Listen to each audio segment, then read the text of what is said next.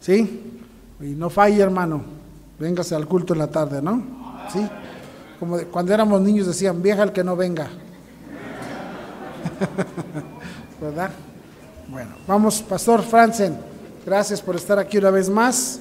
Estamos muy, muy, muy agradecidos al Señor que le haya traído y siga, que Dios lo use una vez más. Venga, por favor, y predíquenos.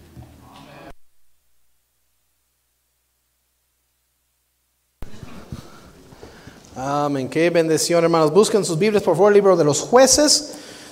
El libro de los jueces. El pastor me ha prometido mariscos cuando terminamos de predicar, así que vamos directo a la palabra de Dios, hermanos. No hay que demorar, no hay que tardarnos aquí, ¿verdad? Amén. Pues vamos a, a cerrar en oración. No, no se cree. Ok, sí vamos a predicar, sí vamos a predicar. Oh, hermanos, el, el, libro de jueces, por favor, libro de jueces. Aquí encontramos el libro de jueces, es un, um, una historia muy triste que encontramos en la vida de Israel. Miramos en el libro de los jueces, hermanos, un ciclo que se repite varias veces en el libro de jueces, en, en, en, en la vida de los hijos de Israel. Y sinceramente, si empezamos a, comparar la vida de los israelitas en el libro de jueces, yo creo que todos nosotros podemos identificarnos con el pueblo de Dios. Porque es un ciclo que, que empieza así.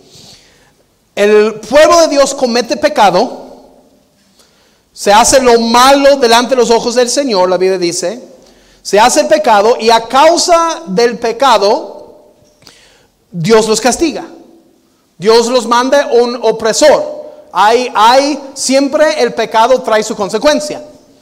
Entonces el, pueblo de Dios peca, entra en el castigo de Dios y pasen a veces uno, un periodo de ocho años, a veces 20 años, a veces hasta 30 y tantos años, pasan un tiempo hasta que por fin claman al Señor, dicen, Señor, perdónanos, Señor, ayúdanos, y claman al Señor, y el Señor es misericordioso al que clama a Él, y hay liberación.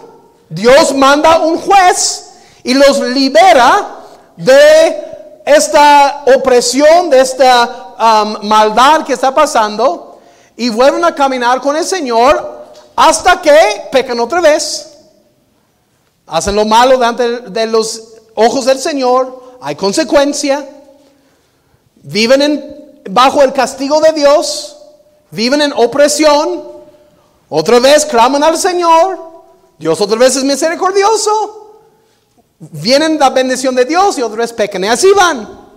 A fin de cuentas, hermanos, el libro de los jueces es esta historia repitiéndose vez tras vez, tras vez, tras vez, tras vez. Es la historia del jueces. Para que vean lo que estoy hablando, miren conmigo hermanos en jueces capítulo 3, versículo 7. Y quiero que vean con sus ojos la palabra de Dios ese ciclo.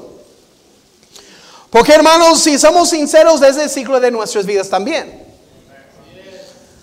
Pecamos, escúcheme, pecamos. ¿Hay alguien aquí que no? No, eh, ya. Pecamos viene consecuencia del pecado. A veces duramos días o semanas, a veces duramos años en el pecado y el castigo. Hasta que por fin decimos, Señor, perdóname. Me arrepiento de mi pecado, perdóname por favor. Y Dios es clemente y Dios muestra su bondad y su misericordia y nos restaura. Y ojalá que aprendimos nuestra lección, pero no, volvemos a pecar y el mismo ciclo, el mismo ciclo. Yo me imagino que todos aquí pueden identificar con esta. Yo me imagino que si somos sinceros, todos aquí podemos identificarnos con ese ciclo. Vamos a verlo en la palabra de Dios y a ver si podemos ayudar, a ver si la palabra de Dios nos puede ayudar, hermanos, romper este ciclo. Romper el ciclo. Y se puede hasta evitar el ciclo.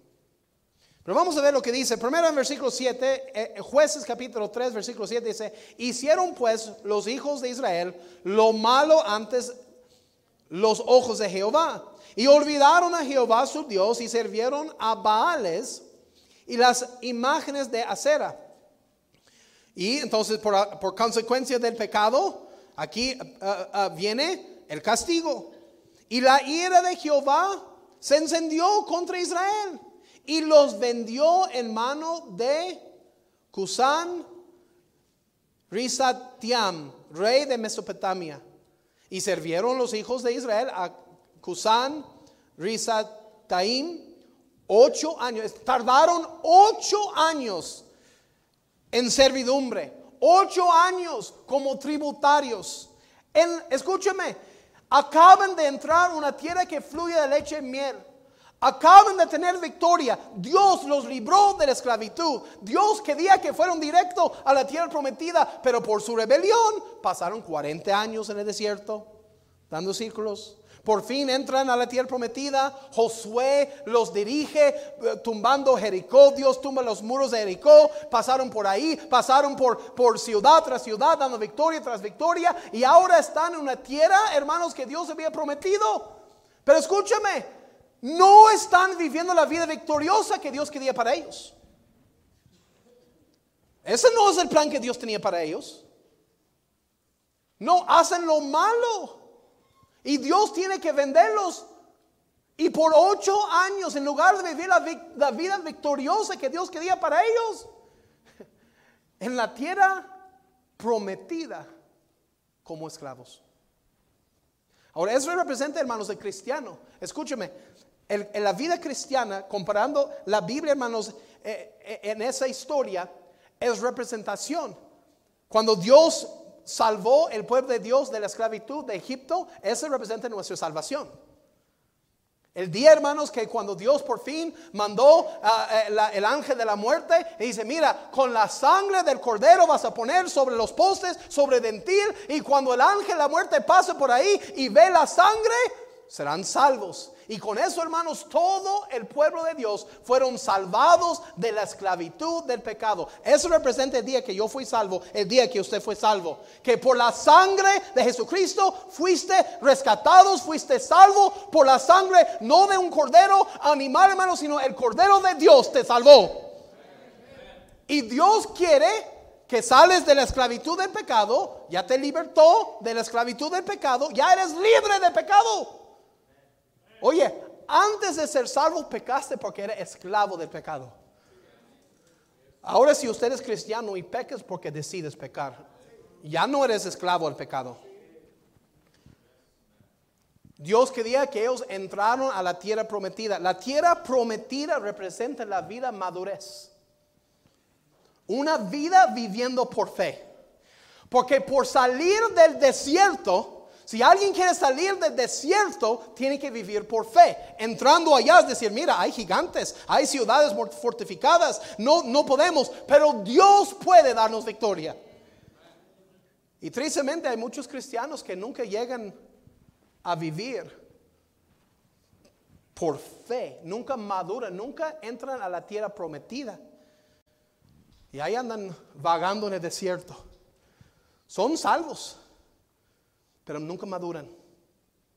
Son salvos, pero por años dando vuelta. Porque sí son salvos y sí creo que son salvos. Pero nunca han aprendido a vivir por fe y no pueden dar misiones, no pueden dar diezmos, no pueden obedecer la palabra de Dios en las cosas más simples como leer la Biblia. Y sí son salvos, yo creo que un día serán en el cielo, pero no maduran espiritualmente porque la vida espiritual se vive por fe. Pero ya que estamos en la vida, en, la, tierra prometida o en la vida espiritual, hermanos, no quiere decir que estamos sin luchas. Usted puede vivir por fe y todavía hay oposición.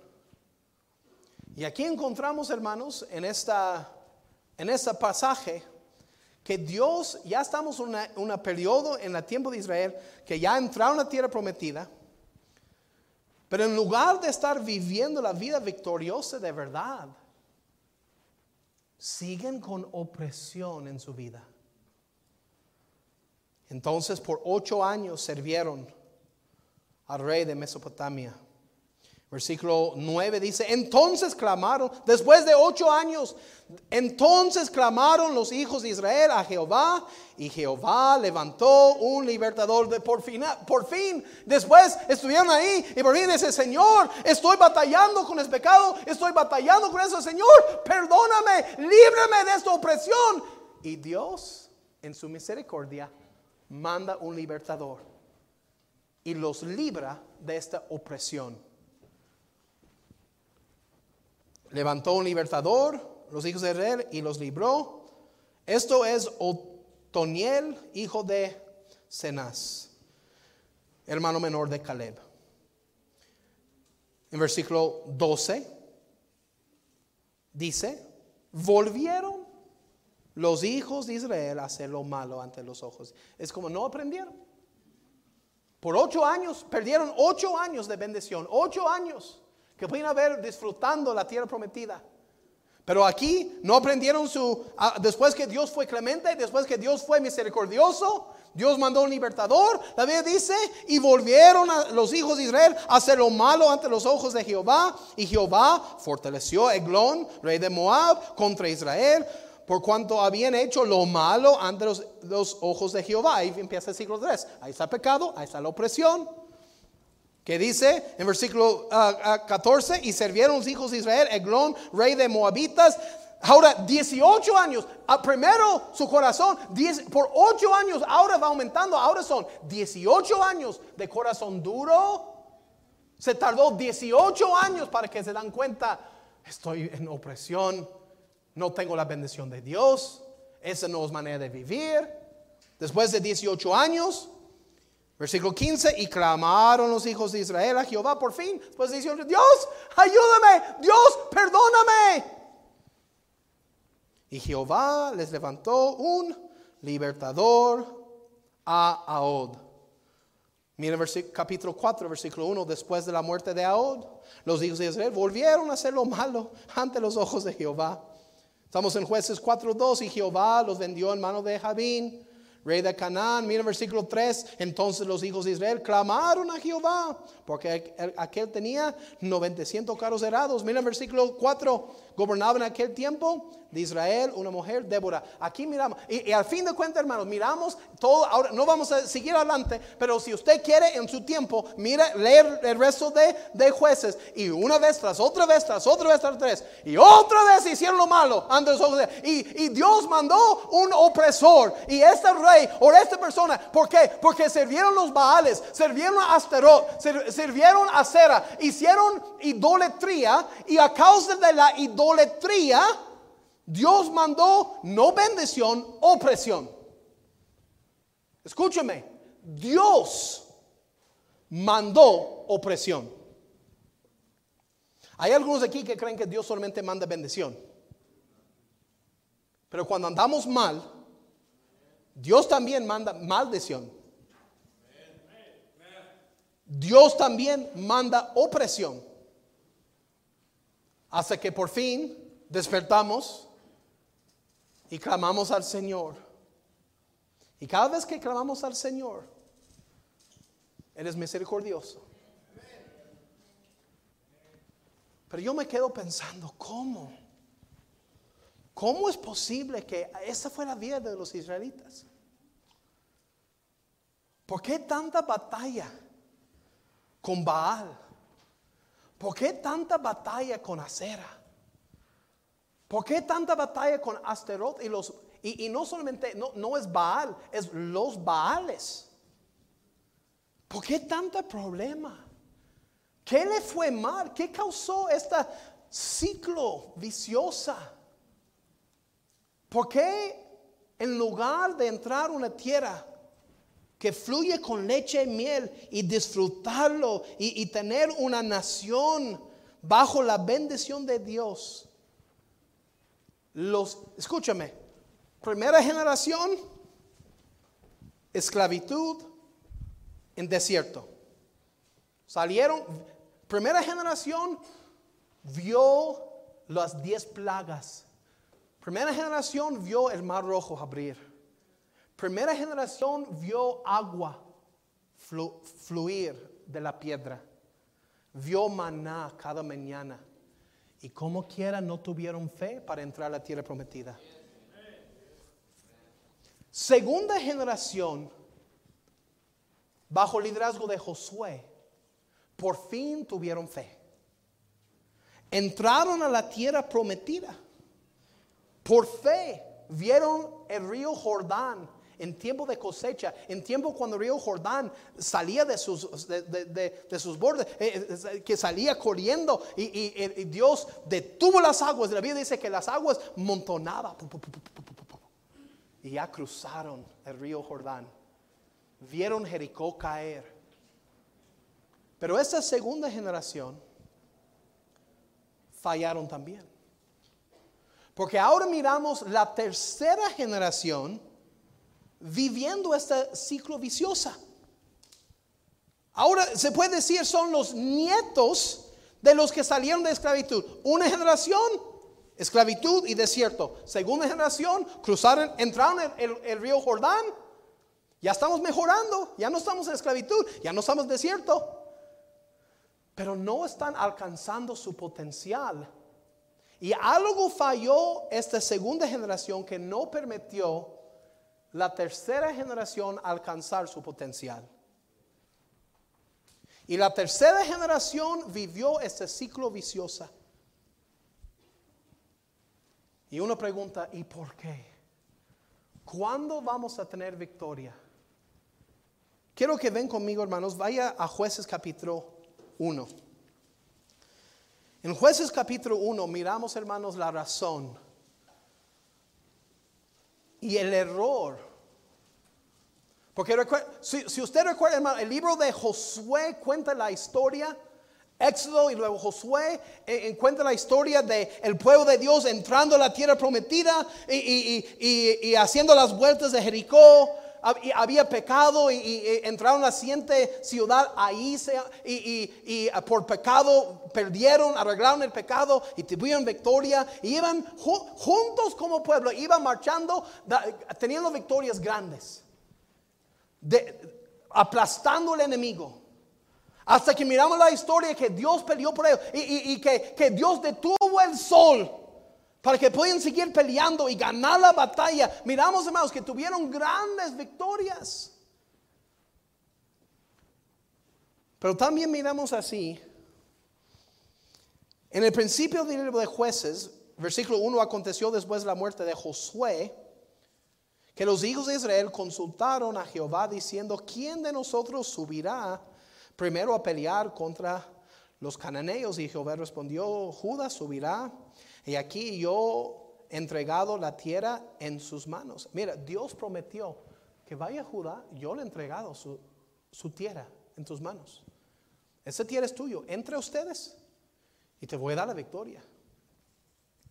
Judías dijo a Simeón, su hermano, sube conmigo al territorio que se me ha adjudicado y pelearemos contra el cananeo. Yo también iré contigo al tuyo y Simeón fue con él. Entonces aquí están haciendo tratos. Ahora mira, ahora quiero que, quiero que entiendan aquí. Había muchas victorias que hicieron juntos como pueblo. Pero ahora ya no van a seguir peleando juntos. Ahora los tribus se van a dividir y cada quien va a ocupar su territorio.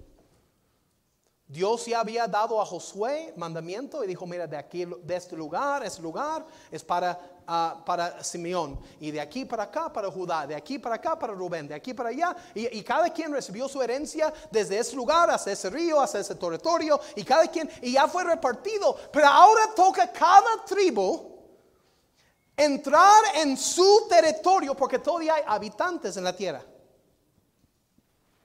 Todavía hay baales, todavía hay gente malo, gente que odian a Dios. Y Dios dice, ¿sabes qué? Entra a la tierra, arrójalos, porque esa tierra es tuyo. Y Dios lo dijo. Porque si alguien dice, ay, pues qué feos, que lo arrojaron de la tierra. No, hermanos, cuando Dios lo dijo arrojar es porque Dios sabe lo mejor. Y es, es interesante, hermanos, como a veces la gente dice, la gente pregunta, ay, ¿por qué Dios permite maldad en el mundo? Y luego cuando Dios dice, arrójalos, mátalos, ay, ¿por qué Dios castiga? al-?" Pues ¿cuál quieres? No, eran malos. E- e- Eran gente horribles y Dios dijo, ¿sabes qué? Arrójalos de la tierra. Y Dios, siendo un Dios justo y perfecto, tenía derecho para hacerlo. Pero mire lo que pasó. Versículo 19, ¿están conmigo? Estamos en jueces 1.19. Y Jehová estaba con Judá, quien arrojó a los de la montaña. Mas no pudo arrojar a los que habitaban en los llanos, los cuales tenían carros herados. Y dieron Hebrón a Caleb, como Moisés había dicho, y él arrojó ahí a los tres hijos de Anac. Mas al Ebuseo, que habitaba en Jerusalén, no lo arrojaron los hijos de Benjamín. Y el Ebuseo habitó con los hijos de Benjamín en Jerusalén hasta hoy. Aquí estamos viendo la falla de esta segunda generación. Esta segunda generación, hermanos, no hicieron su trabajo. Había un grupo de papás que recibió mandamiento de Dios. Entra a la tierra y arrójalos. Destruyelos, arrójalos. Pero la Biblia está, nos, está- empezamos a ver que no hicieron caso. No hay, es que no pudimos arrojarlos. No es que mira, tienen carros herados. Y de hecho, hermanos, si, si, si seguimos más adelante, eh, eh, mira conmigo versículo 27. Eh, Estamos en jueces 1.27. Mira, es, es- vamos a llegar al punto. Estudia conmigo un poquito y vamos a llegar al punto, ¿sí?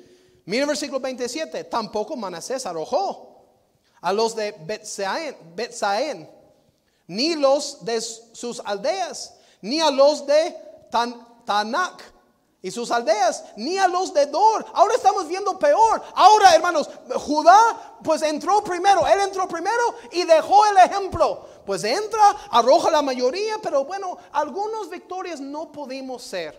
Algunos no era muy difícil y más mejor nada más dejamos, pues mira, pues arrojamos la mayoría, nada más dejamos unos cuantos poquitos. Como quiera somos nosotros mucho más fuertes que ellos. Y, no, nos va, no nos va a dar problema, no nos va a dar lata. Nosotros somos fuertes. Pues como quiera arrojamos, pues casi fuimos obedientes. Y como Judá puso este ejemplo, ya miramos que sus hermanos que vinieron después de él, pues empezaron a seguir el ejemplo hicieron lo mismo. Pero ya dio cuenta que Manasés dejó muchos más. No, ni arrojó esos, ni aquellos, ni otros, ni esa. Mira, mira conmigo, hermanos, en versículo 29. Tampoco Efraín arrojó al cananeo que habitaba en Geser, sino que habitó al cananeo en medio de ellos en Geser. Imagínense, en lugar de arrojarlos, es que mire, pues mira, pues aquí vamos a habitar juntos en paz, con armonía. Como nosotros somos más sabios que Dios, ¿verdad? ¿Cómo nosotros sabemos manejar las cosas mejor? No, yo sé que Dios me mandó a arrojarlos todos, pero paz y armonía mejor. Y habitaron entre ellos. Versículo 30, tampoco Zebulón arrojó a los que habitaban en Quitrón, ni a los que habitaban en Nalal, sino que el cananeo habitaba en medio de él y le fue tributario. Ah, mira, pues mira, lo vamos a hacer mejor. Yo sé que Dios había planeado que alojamos todo. ¿Por qué? Para que sus dioses falsos no fueran tentaciones para los hijos y la siguiente generación. Pero ellos se sintieron más fuertes y lo hicieron. Como que lo vamos a hacer tributarios. A fin de cuentas, un tributario es alguien que vive entre ustedes y pagan impuestos. O a fin de cuentas, no, pues ¿para qué los arrojo? Nosotros somos fuertes. Mejor lo que vamos a hacer es vamos a permitirlos vivir entre nosotros. Pero a todo lo que ellos ganan, nos van a dar impuestos, nos van a ser tributarios y nosotros vamos a ser hasta más fuertes. Un tributario es algo que entra. Y si muchos tributarios entran, por ejemplo, en, el, río, si usted pasa por, por, en Estados Unidos, hay un río que se llama la Mississippi River, el río de Mississippi. Pases allá por Tennessee, pases por allá por, por Mississippi. Hermanos, el, el, río, el río Mississippi es enorme ancho, grande, cruceos, barcos de cruceo, puede subir y, y, hacen cruceo ahí, hermano, es enorme. Pero si usted va a Minnesota, en el mero norte de Minnesota, hermanos, este río es pequeño. El río es pequeño. De hecho, que hay un inicio en el mero norte, hermanos, donde literalmente en ciertos tiempos del año tú puedes brincar el río Mississippi. Es pequeño. Pero un lago vacía un río al Mississippi. Y otro lago vacía a Mississippi. Y un tributario entra y otro tributario entra. Y entre muchos tributarios, el río cuando llega al Golfo de México es un río enorme. Y así están pensando Israel. Lo vamos a hacer tributarios. ¿Para qué los arrojamos? Puede ser por nuestro beneficio. Mire lo que dice. Ahora en versículo 31, tampoco hacer arrojó a los que habitaban en Acó, ni a los que habitaban en Sidón, en Alab, en Aksib, en Elba, en Afek y en Rob. Y moró a ser entre los cananeos y habitaron en la tierra, pues no los arrojó. Mira, en el principio empezó simplemente diciendo, pues arrojaron todos, pues menos uno.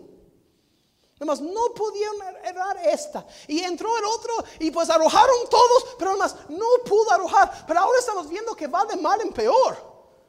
Porque ahora entraron y ni arrojaron nadie. En lugar de, decir que mira, Judá, tú entres acá y arrójalos todos. Pero dejó unos como que no pudo. Y entró, se volvió y, nada más entró. Y, como no pudieron, pues dejaron varios más. Y otros aquí. Pero ahora estamos llegando más allá en la lista de que entraron y ni, ni intentaron arrojar al enemigo. Simplemente entrar y decir, oye, ¿cómo están? Somos el pueblo de Dios, Israel. Y aquí estamos para vivir entre ustedes.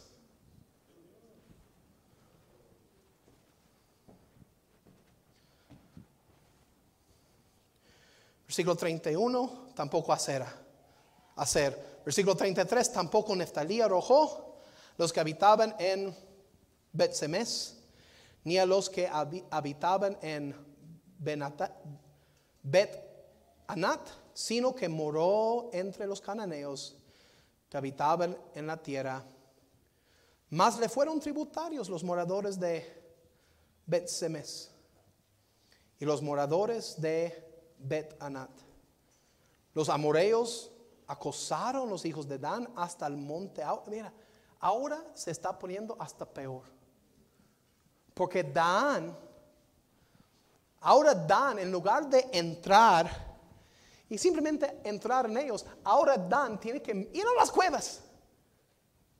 En lugar de entrar y arrojar el enemigo. La Biblia dice que y Dan, ¿qué dice ahí? Los hijos de Dan hasta el monte y no los dejaron descender a los llanos. Ahora está el israelita, el pueblo de Dios, en lugar de, entrar bien y hacer casas bien y, campos, no, en, la, en los montes como si ellos fueran los visitantes. Entonces, miramos un gran problema. Y le voy a ser sincero, hermanos, cuando yo empiezo a leer esa historia, veo el ciclo que sucede ahora en capítulo 3. Ya entiendo por qué nosotros seguimos luchando con lo mismo, porque nosotros hacemos lo mismo. Quiero tratar de aplicar esa historia ahora y lo voy a usar la vida, mi vida propia como un ejemplo. Mi mamá y mi papá crecieron en un hogar sin realmente mi papá fue bautizado luterano, pero no fueron a la iglesia. Mi mamá fue bautizada católica, pero tampoco practicaba ninguna religión. Pero hace un día mi mamá y mi papá viviendo en Duluth, Minnesota, ya frontera con, casi frontera con, ah, con Canadá. Mi mamá iba a dar luz a mi hermana mayor. Y estando en el hospital, compartí en un cuarto con una señora que se llama Hazel. Conocí por primera vez Hazel este año. Hazel fue una cristiana, pero una cristiana de verdad. Una cristiana que compartía su fe. Y estando mi mamá en una cama eh, y Hazel en otra cama en el mismo cuarto, Hazel empezó a decir a mi mamá acerca de Jesucristo. Y le invitó a la iglesia. Cuando nació mi hermana y nació su hija, que conocí por primera vez también este año. Ya nacieron como a las 15 días después. Hazel invitó a mi mamá y mi papá a la iglesia. Y como tenía esa relación, como que nacieron sus, sus hijas un día tras otro, sentí el compromiso y fueron. Y el primer domingo que mi mamá y mi papá entraron a la iglesia, aceptaron a Jesucristo como su Salvador. Mi mamá y mi papá, sus, sus vidas fueron radicalmente cambiados. Mi, mi, mi, mamá y mi papá entregaron su vida completamente a servicio del Señor. Ahora tiene una hija y están sirviendo Señor. Dios en su sabiduría, en su soberanía, había preparado un trabajo por mi papá en Louisville, Texas, donde yo nací. Trabajando por una escuela cristiana en su departamento de arte. Mi mamá y mi papá contaban. Mi mamá ya fue con el Señor el año pasado, pero mi papá todavía cuenta. Ese primer año y medio en esta iglesia, como una iglesia de vida. Y en esta, en, esta iglesia, bajo la predicación de, pastor, de, de su pastor, que ahora está con el Señor, Dios dio a mis papás victoria tras victoria, tras victoria, tras victoria. Mis papás tomaban, pero Cristo le dio victoria sobre el alcohol. Eran los setentas, consumía drogas. No como uno puede decir como un adicto, pero recreativa, como muchos de los sesentas y setentas decían. Dios le dio victoria. Dios le dio victoria, empezaron a diezmar. Dios le dio victoria sobre el egoísmo, empezaron a servir a otros. Al año mi papá empezó a manejar una ruta de autobuses. Si usted va un día a Duluth, hermanos, es en el mero norte. Y es, es montañas y arribas y abajo. Mi papá manejando una ruta de autobuses todos los domingos en esta trayendo niños a la iglesia. Y cuando llegó a Louisville, siguió manejando. Mi papá manejó una ruta de autobús, hermanos, por 38 años. Mi papá nunca fue, y no es, y nunca fue un pastor. Una vez dijo que quiero ser maestro en la escuela dominical, entró, enseñó a los niños una vez y salió y dice, no, eso no es para mí. Yo no puedo ser maestro de niños, pero puedo manejar una ruta. Cuando yo fui un niño, a los cuatro años empecé a ir a la ruta con mi papá. Mi primer ministerio a los cuatro años era para sentar en la primera banca y dar un dulce a cada niño que subía Y cuando dejamos los niños en su casa, yo di un dulce a cada niño que bajaba. A los cuatro años, mi primer ministerio, trabajando juntos con mi papá. Después, siendo un joven, yo fui capitán de una ruta, mi papá chofer. Después, más adelante, me pusieron como director de autobuses y final pastor de niños. Y mi papá todavía trabajando como capitán, pero, pero como un chofer de ruta. Mi papá me dijo, me voy a jubilar de ser chofer de ruta cuando ya no puedo subir en el camión por la puerta trasera, porque es la parte, la parte de atrás es cuando tienes que subir y entrar, y ya cuando ya no pudo más, ya. Mi papá hasta la fecha sigue como encargado del sistema de sonido en la iglesia local donde está. Lo estoy contando todo eso para enseñarte una cosa, que mi papá y mi mamá fueron salvos y empezaron a arrojar enemigos de su vida. Y como resultado, yo recibí los beneficios. Escúchame, yo ni una vez me ha sido una tentación el alcohol. Como mi papá, él fue salvo, él arrojó el alcoholismo de su vida. Él arrojó el alcoholismo de su vida, él arrojó las drogas, cigarrillos, todas esas cosas de su vida. Entonces, para mí, cuando yo nací, yo nací en un hogar ausente de todo ese tipo de tentación. Usted puede juntar todas las botellas, toda la cerveza en el mundo aquí en un, en un lado y no va a haber una tentación para mí. ¿Por qué, hermanos? Porque mi papá arrojó este enemigo. Y fue beneficio para mí. Eh, eh, eh, mi, papá venció, mi mamá y mi papá vencieron el enemigo del egoísmo. Digo porque hermanos, los egoístas no sirven al Señor. Los egoístas, los que son egoístas llegan para ser servido en la iglesia. Llegan a la iglesia para ser servido. A ver, entre, entretiéngame. Espero que la orquesta toca bien y espero la predicación me hace reír. Espero que todo está bien. Entretiéname. Pero no, el que no es egoísta, el que vence el egoísta, hermanos. Nosotros fuimos una familia, los primeros en llegar y los últimos en salir. Eso fue lo que mis papás me enseñaron. Si están trabajando, Benjamín, si están levantando mesas, si están moviendo sillas, la familia Franzen también estamos trabajando.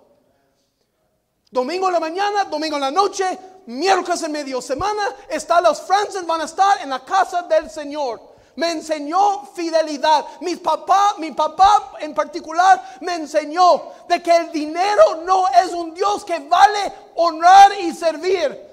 Sirve al Señor, pon Dios primero y vez tras vez tras vez. Yo vi mi papá que le ofrecieron un mejor trabajo, con mejor pago y, con beneficios y todo eso. Y mi papá dijo que no, con que tengo que estar trabajando los domingos. Y mi papá me enseñó, y escúcheme, cada vez que mi papá arrojó un enemigo, arrojó a otro, se dejó una tierra limpia para la siguiente generación. Yo y mis hermanas no luchamos con ser fiel a la iglesia. Porque mis papás vencieron, arrojaron este enemigo y dejaron para mí una tierra libre de esta lucha. Sí, voy a ser sincero, hermanos. Yo nunca, a lo mejor a algunos le hace extraño porque usted lucha con eso.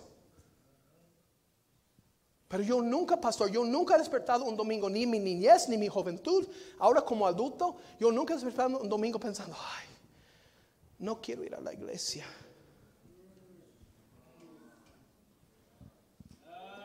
Yo, yo, yo escúchame, yo amo la iglesia. No puedo imaginar mi vida sin la iglesia. Yo quiero estar en la casa del Señor. ¿Por qué? ¿Por qué Benjamín Franzen? Hermanos, es porque yo nací en un hogar cristiano que mis papás ya habían arrojado el enemigo esta, el enemigo de, de- de los dioses falsos de dinero. Hermanos, hasta la fecha el dinero no es una tentación para mí. Yo no pienso ni en mi mente ni pienso trabajar un domingo. Que para algunos muchos es tentación. Y ahora déjeme decir a usted, papá, ¿qué lucha estás dejando por tus hijos? Porque usted como papá, si usted ahorita arroja estos enemigos y luchas contra las tentaciones de este mundo, tú puedes enseñar a tus hijos. Tú puedes enseñar, tú puedes dejar una tierra donde los habitantes fueron arrojados. Pero hay algunos papás aquí. Usted es salvo. Pero tú todavía luchas con ser fiel a la iglesia. Todavía estás luchando con dar diezmo. Todavía estás luchando tal vez con el cigarrillo. Y tú crees que lo escondes bien de tus hijos para que tus hijos no ven, pero ellos lo huelen. No, no, no, no, ese, ese, ese, ahí lo, pago y hay un spray rapidito. No, es que para ti es una lucha. Y todavía vas a vez en cuando a la cerveza. O tal vez para ti, no pasó ya a la botella dejé. Escúchame, jóvenes rapidito, si tienes un papá cristiano y usted creció en un hogar cristiano y para ti no es una tentación el alcohol y el cigarrillo. Y hay muchas cosas que para ti no es una tentación, entiende, a lo mejor por tus papás era una tentación muy grande. Y Dios tenía que darles victoria. Usted debe dar gracias a tus papás porque pelearon eso por ti. Tú debes ser agradecido con el Señor. Es, posible que tus papás vivieron juntos antes que fueron casados. Ya, porque muchos así, antes de conocer a Cristo, nomás se viven juntos y se empiezan a vivir juntos. Y, pero se casaron y ahora te están enseñando el buen camino. Yo doy gracias a Dios que mi papá y mi mamá no simplemente fueron salvos, sino que quisieron dejar una mejor vida por sus hijos. Y arrojaron aquella, y arrojaron el otro. Y sinceramente, hermanos, hay muchas cosas que mi papá y mi mamá tenían que luchar que sinceramente no es una lucha para mí. Y mi pregunta para usted, papá y mamá, ¿qué lucha estás dejando por tus hijos? Porque fue una generación que no arrojó los habitantes. No, no fueron ellos, fueron sus hijos, que por ocho años porque adoraron a Asteroth y Baal. Y porque adoraron a Sera. Eh, eh, adoraron.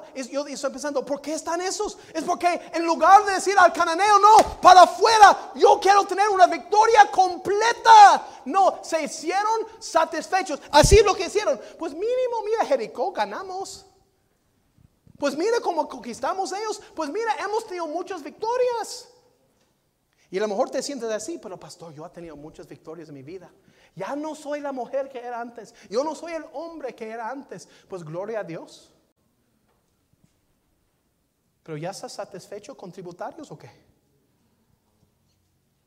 ¿Estás satisfecho? Hermana, ¿estás ya satisfecha de que mira, pues ya, tú miras atrás y miras todas las victorias que has tenido? Pero todavía hay más. Pero todavía hay más.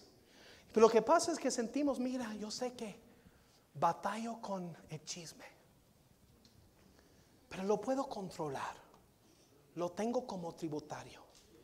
Lo tengo como algo que yo puedo controlar, y como quiera me ayuda, me porque yo sé, yo sé con quién debo orar. Yo sé que, porque cuando ellos me pasan el chisme, yo oro por ellos. Es un tributario.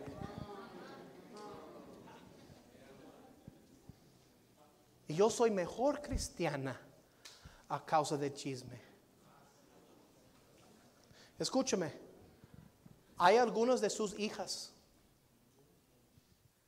que van a batallar toda su vida con el chisme. Por- por- porque su mamá no buscó victoria. Hay algunos papás que se creen que está bien, que tienen el carácter fuerte. Y cuando llegan a casa después de trabajar todo el día y no están las cosas bien, y pues hasta gritan y enojan, "Eh, ese que, eh, eh, eso que, que, eso no, pero, y patean cosas y, y, gritan, ay, ¿por qué no salís a eso? ¿Por qué no salís? Yo, ¿por qué tengo que regresar a casa así? Y tú te enojas y tú te gritas y tú haces así y tú pierdes y no tienes control de tu temperamento. Pero como quiera, ya no tomas, no fumas, estás fiel a tu esposa y gloria a Dios por las victorias que has tenido. Y como quiera tu, tu enojo, pues lo controles. No quería eso de vuelta. No, se cree, está bien.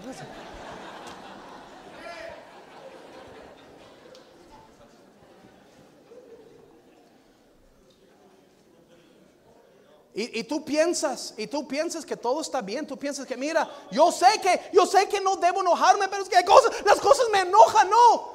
Tú no controles tu temperamento y tu hijo lo ve. Y luego tú dices, y luego tú ves tu hijo gritando y tú ves tu hijo pateando algo. Y tú dices, mi hijo, no hagas eso. Pues ¿dónde lo aprendió?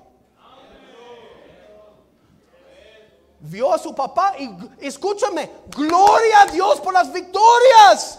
Gloria a Dios que ya no hagas eso y ya no hagas eso. Y gracias a Dios que ahora ya es fiel a la iglesia. Y gloria a Dios si ya tienes un ministerio y sirves. Mi pregunta es, ¿cuáles victorias te aún te falta? ¿Cuáles luchas estás diciendo? No, pues lo tengo bajo control. Como quieres un tributario. Porque lo que estás haciendo es cada una de esas cosas que tú no arrojas. Cada uno de esos enemigos, cada una de esas tentaciones, le estás dejando problemas para el siguiente generación. Y los niños ven mamá salir a ganar almas, pero papá no está.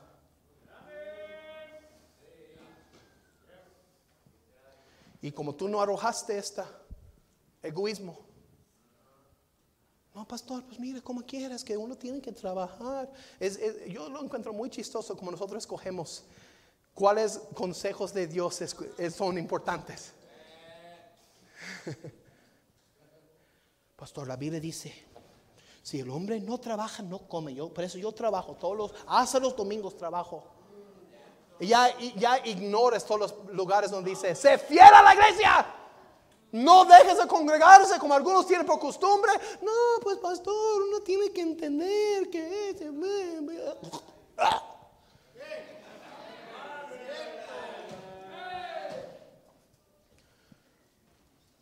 Y estás dejando enemigos que tus hijos van a luchar. Tu hija, tu hijo estará luchando y luchando y luchando. Cuando tú tenías la oportunidad de arrojarlos. Tú tenías la oportunidad como papá de decir, ¿sabes qué? En esta casa vamos a servir al Señor. En esta casa, no, pues mira, pastor, mira, yo sé que no hacemos eso, pero sí, yo, yo que sí, yo sé que a veces, pues escuchamos la música mundana. Pues escuchamos música mundana, pero no muy mal, no con malas palabras, pues sí es mundana, pero no, no es cristiana, pero como quiera, como no, no está tan mal. No, es un tributario, pastor. Hay, algunos jóvenes que batallan con la música que escuchan, porque recuerden, papá y mamá escuchan de esa música. Hay algunos jóvenes que batallan con lo que ven en la tele. Y ven programas en la tele con filosofías mundanas, hombres y mujeres mal vestidos, con temas antibíblicas. Pero como mamá y papá lo ven todos los días. Porque no quisiste arrojar este también de tu vida. Y luego me dice, ay pastor, es que mi hijo está batallando con eso. Hermana, hermano, tú tenías la oportunidad de arrojarlo de la casa. Podías haber arrojado este de la casa. Puedes haber dejado ese espíritu, esa actitud. Pero no lo hiciste. Y a lo mejor dices, pastor, pues mira, estoy haciendo lo mejor que yo puedo. Yo doy testimonio que yo doy gracias a Dios por cada victoria que Dios dio a mi papá y mi mamá. mira, yo tengo tres hijos en la escuela cristiana ahora. Porque mi mamá y mi papá lucharon, esforzaron, sacrificaron para poner yo y mis tres hermanas en una escuela cristiana. Y sabes que ahora mis, hijos, los tres, ¿no? Están en la escuela cristiana. Dios ha provisto. Y yo no tenía que luchar. Los pongo en la escuela cristiana o la, escuela mundana. La escuela, la escuela, la escuela, la escuela cristiana o la escuela mundana. Yo no, lo, yo no lo llamo la escuela pública. Yo, yo lo llamo una escuela cristiana o una escuela mundana. Porque así es. Hay escuelas mundanas del mundo con filosofías mundanas y toda la gente mundana. Y hay escuelas cristianas donde se honra y se enseña. Y yo quiero que, ahora déjeme decir, mis hijos reciben una buena educación. Pero aun si no fuera así, lo que me importa más es su vida espiritual. Pero, pero eso, eso no es un escoger. Ahí van a ser espirituales, pero tontos es muy espirituales que no saben leer. No, no, eso es una, es una mentira. No, eh, sí, sí, pueden ser espirituales y también ser muy inteligentes. Pero ¿sabes qué? Eso no fue una lucha para mí porque mi mamá y mi papá pelearon esto y dejaron para mí una tierra libre de esa tentación mi esposa y yo no tenemos que platicar, oye, pues ¿cómo lo vamos a hacer? Es muy caro. ¿Lo vamos a poner en la escuela cristiana o la pública, la mundana es gratis? Pues, no, nunca tuvimos esta conversación. Isabel ya, tiene, ya va a cumplir cinco años para ir al kinder. ¿Cuál escuela cristiana la vamos a meter? Y lo metimos en una escuela cristiana. Entonces mi pregunta para ti en esta tarde es eso. Da gracias a Dios por las victorias. Pero no te quedes satisfecho. En esta tarde cada uno debe identificarse los enemigos que todavía faltan arrojar. ¿Qué te falta arrojar? ¿Qué herencia vas a dejar por tus hijos y por tus nietos? No como queremos que nuestros hijos se casen bien. Qué bendición que nuestros hijos nos dan nietos. Ay, pero no quiere que esos nietos también estén en la casa del Señor. Que sean salvos, que sean así. Bueno, hermano, entonces usted como papá, usted como mamá, usted tiene una oportunidad. Escúchame, con que arrojas todos los enemigos, como que ellos van a tener sus propias luchas. No, no hay una manera que tus hijos viven sin una tentación. ¿Sí? Amén, hermanos. No hay una manera que tus hijos viven sin tentaciones. Vivimos en un mundo lleno de pecado. Pero ¿para qué le das todos? Mejor pues sabes que eso no va a ser una tentación por mi hijo. Eso no va a ser, lo voy a pelear eso, lo voy a luchar. Voy a esforzarme ahora para que el Dios de materialismo, hay algunos papás que trabajan y trabajan y trabajan, trabajan para tener su carro, su casa y todo eso, y, y ropa buena y todo eso, y materialismo, y estás dejando el pecado de materialismo por sus hijos.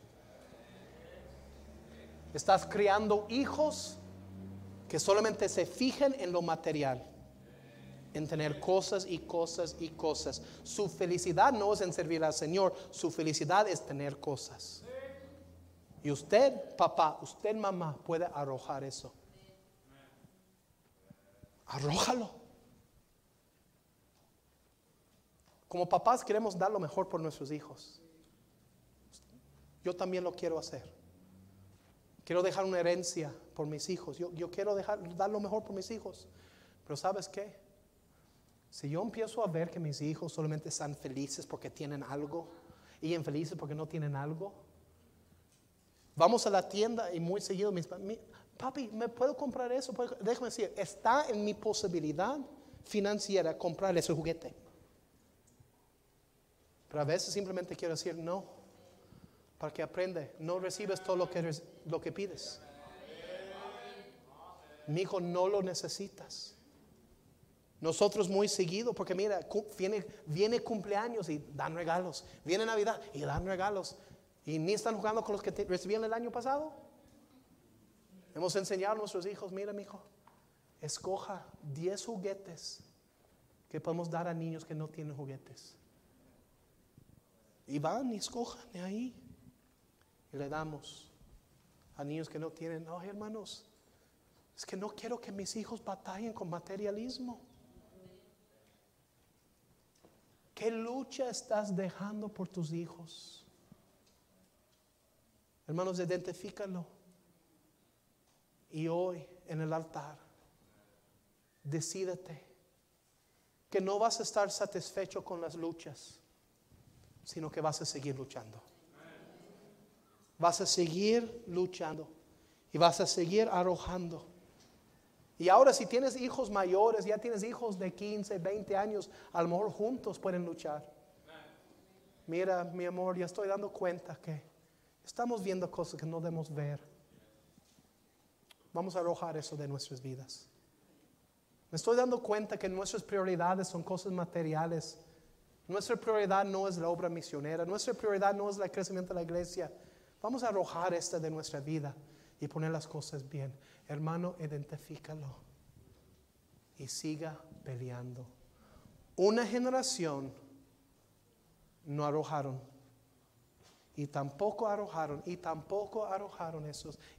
Y, y fueron que los hijos que pagaron el precio y lucharon. Los cananeos, por ocho años. Los amoreos, por 18 años. Los hijos pagaron el precio porque los papás pues se hicieron contentos, como bueno, mira las victorias que teníamos mira Jericó, mira, mira lo que. Y se pusieron contentos y dejaron de luchar, no terminaron el trabajo. Hermano, hermana, termine el trabajo. Pastor, ¿cuándo se va a terminar el trabajo? Bueno, yo creo que vamos a seguir luchando y seguir peleando hasta que Cristo regresa. siempre va a haber otra lucha, siempre va a haber otro que hay que arrojar, siempre va a haber. Pero hermanos, no te quedes satisfecha en tu vida espiritual. Sigue avanzando, sigue agarrando victoria. Nuestro Señor, te damos gracias por ese día. Gracias por la historia. Señor, yo te doy gracias con todo mi corazón. Que yo que usted me regaló un padre, una madre que arrojaron y tuvieron victoria tras victoria. Y ahora, Señor, me toca a mí seguir luchando por mis hijos. Ahora que yo, yo he sido el beneficiario de tantas luchas que de mi papá, de mi mamá, que ellos lucharon y yo no tenía que luchar. Ahora ayúdame como papá luchar también por el bien de mis hijos y para caminar con el Señor. Bendice, Señor, ese tiempo de invitación. Señor, que sea de bendición, que sea un tiempo de decisión. Que sea un tiempo que podamos decir, gracias por las victorias, pero aún falta más tierra que conquistar. Todavía falta más luchas, todavía falta más que hacer. No los voy a dejar como tributarios. No voy a habitar. No voy a decir, pues mira, pues aquí puedo vivir con este pecado. Señor, ayúdanos ser fiel hasta el fin.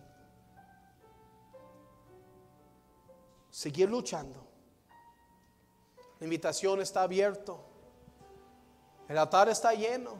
El tiempo es para usted decir, Señor, gracias por las victorias. Pero ayúdame a seguir luchando. Que no me, que no me pongo satisfecho. Que no sea yo contento de que no, pues mira, mira, ya avancé. Ya fue suficiente. No, no es suficiente. Sigue luchando hasta que Cristo viene. Sigue peleando hasta que Cristo viene. No dejas la batalla para que tus hijos lo peleen nada más. Como quiera ellos van a tener sus luchas, como quiera ellos van a tener sus peleas. Pero tú debes pelear y pelear y pelear hasta que todo sea arrojado. Y arrojas otro, identificas otro. Y arrojas este pecado de tu vida. Y entre otro, pues seguir luchando, seguir peleando. Nos ayudamos los unos a los otros como Simeón ayudó a Judá.